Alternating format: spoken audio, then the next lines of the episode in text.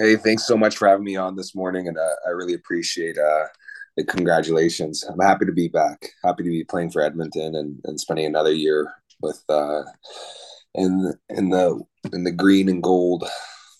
Tell me about negotiations. Uh, were they difficult? Was it only a matter of time? Were there any nervous moments? Uh, what, what what were the negotiations like in getting a deal done? Uh, you know, it was, uh, business was uh, was very professional this year, and you know the the team expressed interest uh, in bringing me back during the season last year, and so it was, everything was very cordial. Uh, we. Got to negotiating. Everything went smooth, quick. It was good business. You know, there's there's the outside noise would say, why would why would someone who has had success in the past with the Calgary Stampeders, has won a Grey Cup, is used to winning, would come back to an organization that had a four and fourteen season? So explain to those doubters and those people who would wonder, why the heck would you would you come back to the Elks after a tough season? What what's what's the draw? What's the sell? What what's the belief in this team? Well, the belief starts with, with my teammates, and a lot of the you're already seeing a lot of the key pieces coming back, uh, and even with the coaches, yeah, I, I believe in what we're trying to do here. It was there was uh, there was unsteady waters last year, but in that same breath, there was so much success from last year. Like when we played Winnipeg at, at home, that was something I've never. I, I don't think I've ever witnessed that in my career. We held Zach Collaros to less than ten completed passes in a yeah, whole seven. game. Like I, this is C F L too. This is a C F L. This is a passing league, and you you're telling. And the most amazing thing was that we lost that game, so we were able to hold Zach Collaros down to seven completions in the entirety of a C F L game. Like it, that, so. I guess what I'm alluding to is like I believe in a lot of the things that we're doing. There was some moments of darkness, but I have a lot of faith in what we can do. Uh, yes, I've been part of uh, success, successful teams. I think that there's a real opportunity for this team. I think we're we have a, a chance to really break the ranks next year, and I'm looking forward to to going to war again with these these guys. There's, I know there's like.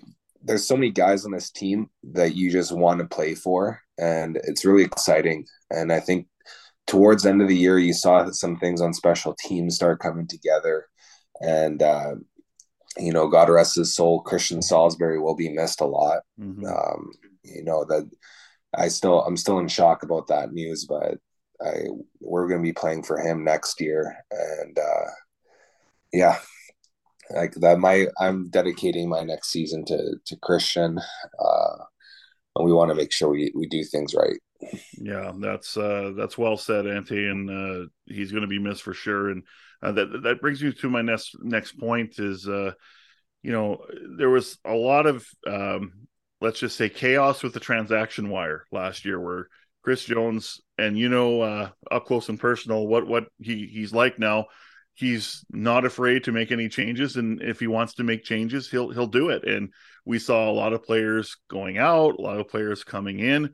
But now tell me about as you got to the end of the season, and unfortunately, Christian can't go forward with you guys anymore, um, and we're all going to miss him for sure. That smile was infectious. That attitude was infectious. But going forward, um, there seems to be a core developing here. And even G. Roy Simon, the assistant general manager, spoke last week at the winter meetings in Kenanaskis and said, yeah, like when Chris Jones and I got the job, it was kind of late. So we're kind of slapping a roster together, but now we're kind of targeting uh, specifically what we want from a player standpoint and a character standpoint. And you talk to many players that kind of see the same thing, but, and say that it was starting to form late in the year. The wins weren't coming, but we were starting to see the building blocks of what you need, the foundation of a, of a successful team. Did you see that as well?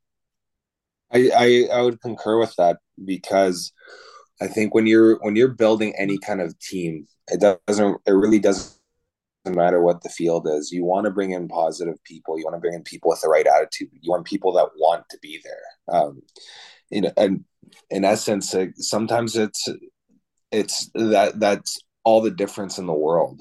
Christian uh, he was he was a guy uh, when I, when he was cut or when he was released originally in training camp, he was a guy that was told that they would be interested in bringing him back, and he continued supporting the team even while he was gone. He was reposting our things, commenting, sharing our, our highlights, all this stuff.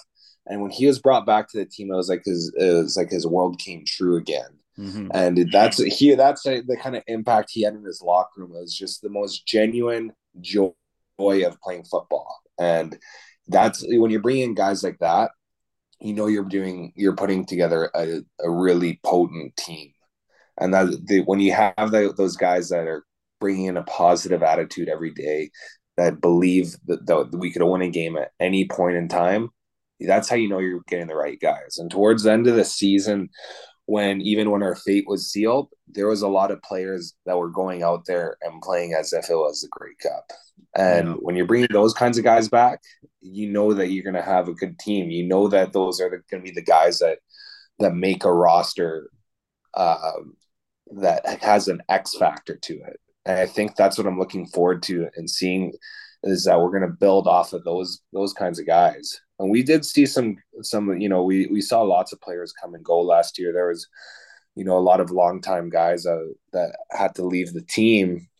And, you know, we, we still think highly of them and everything. So I do believe that uh, in the in the guys that are in the room right now, and I think there there's a really good team in the making here. Elks running back Ante Milanovic-Litrey joining us.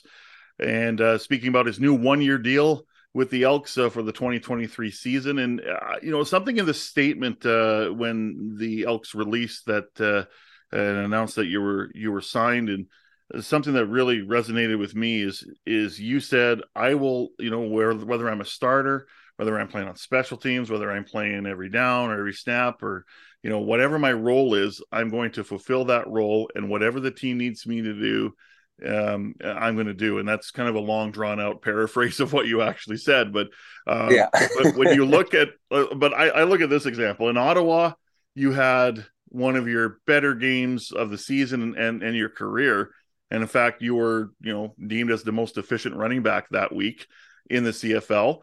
And then two games later, here comes this kid named Kevin Brown out of Incarnate Word in San Antonio, and he takes he takes the reins here, and you know, your role is, is, is, you know, changed uh, with the offense, but, you know, you just did your job. But speak about just the, the importance in a championship team of, you know, whatever role you have, you have to give max effort and max uh, responsibility and, and have the right attitude.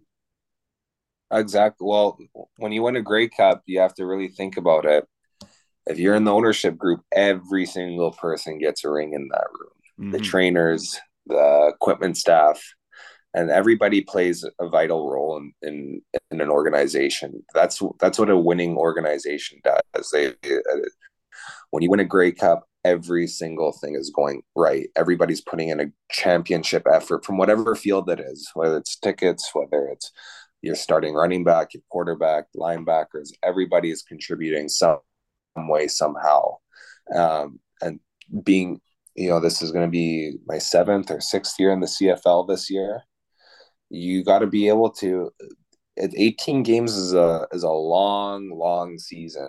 That's punishing, and and the style of play I, I bring to the running back game is very taxing on myself and my opponent. So I'm always ready to give what the team needs. Uh, the, the the the tasks that are required of me, they could change week to week, and I, I choose to embrace that. That I don't think there's many people in professional football that have that ability. Uh, I'm very grateful for what I, what, what the team is actually able to ask me to do. So the fact that they could ask me to start a running back for a game and I could handle that role and, and do it well, I'm very proud of that. And the, and the following week, if I'm playing on all four special teams and I could get rack up a couple tackles and tackle my oppo- opponent's running back, that's their return guy or something, I take a lot of pride in that. It, it's a re- quite literally the coolest job in the world, and I embrace it. I I get to do a little bit of everything. All right. Before I let you go here, uh, we always like to ask, hey, where's where's the off season? You know, where where are you spending your off season? Uh, where's the off season home? And I know several players uh, live in Edmonton year round. You probably have one of the most exotic uh, off season locales I think I've ever talked to with any player uh, during my my time covering the Elks and, and the and the C F L. Where's the off season home right now, Ante? We're in uh, Sydney, Australia. Boom. I'm getting, uh, I know that I think I saw some temperatures of minus thirty throughout Alberta. I'm enjoying plus thirty in uh, in Sydney, seeing the beach, getting uh, some uh, very high quality training done on some uh, some fantastic summer weather conditions. So I'm enjoying, and you know that I'm quite committed to becoming the best version of myself heading into training camp, and I think I need this weather is going to be a, a big boost to that. Oh, right on. I, you know, it, it's going to be, you know, plus four or five on the weekend here, but, you know, still the joke's on us because you're, you're in a, a more exotic, beautiful locale. Not saying that Edmonton's bad in the winter, but come on, it's Australia compared to Edmonton. Edmonton, as you know, beautiful city uh, when we get out of the winter stuff, but uh, right now you win, you win hands down, Ante. So thank you so much for uh, joining us from the beautiful location of Sydney, Australia. Congrats on the one-year deal. Look forward to chatting uh, when training camp rolls around in mid-May, and uh, all the best with the off season. Thank you so much. And have a, I hope you guys enjoy the rest of winter in Alberta. I know that's a special play, time and place in Alberta. I'll be enjoying Australian summer in the meantime.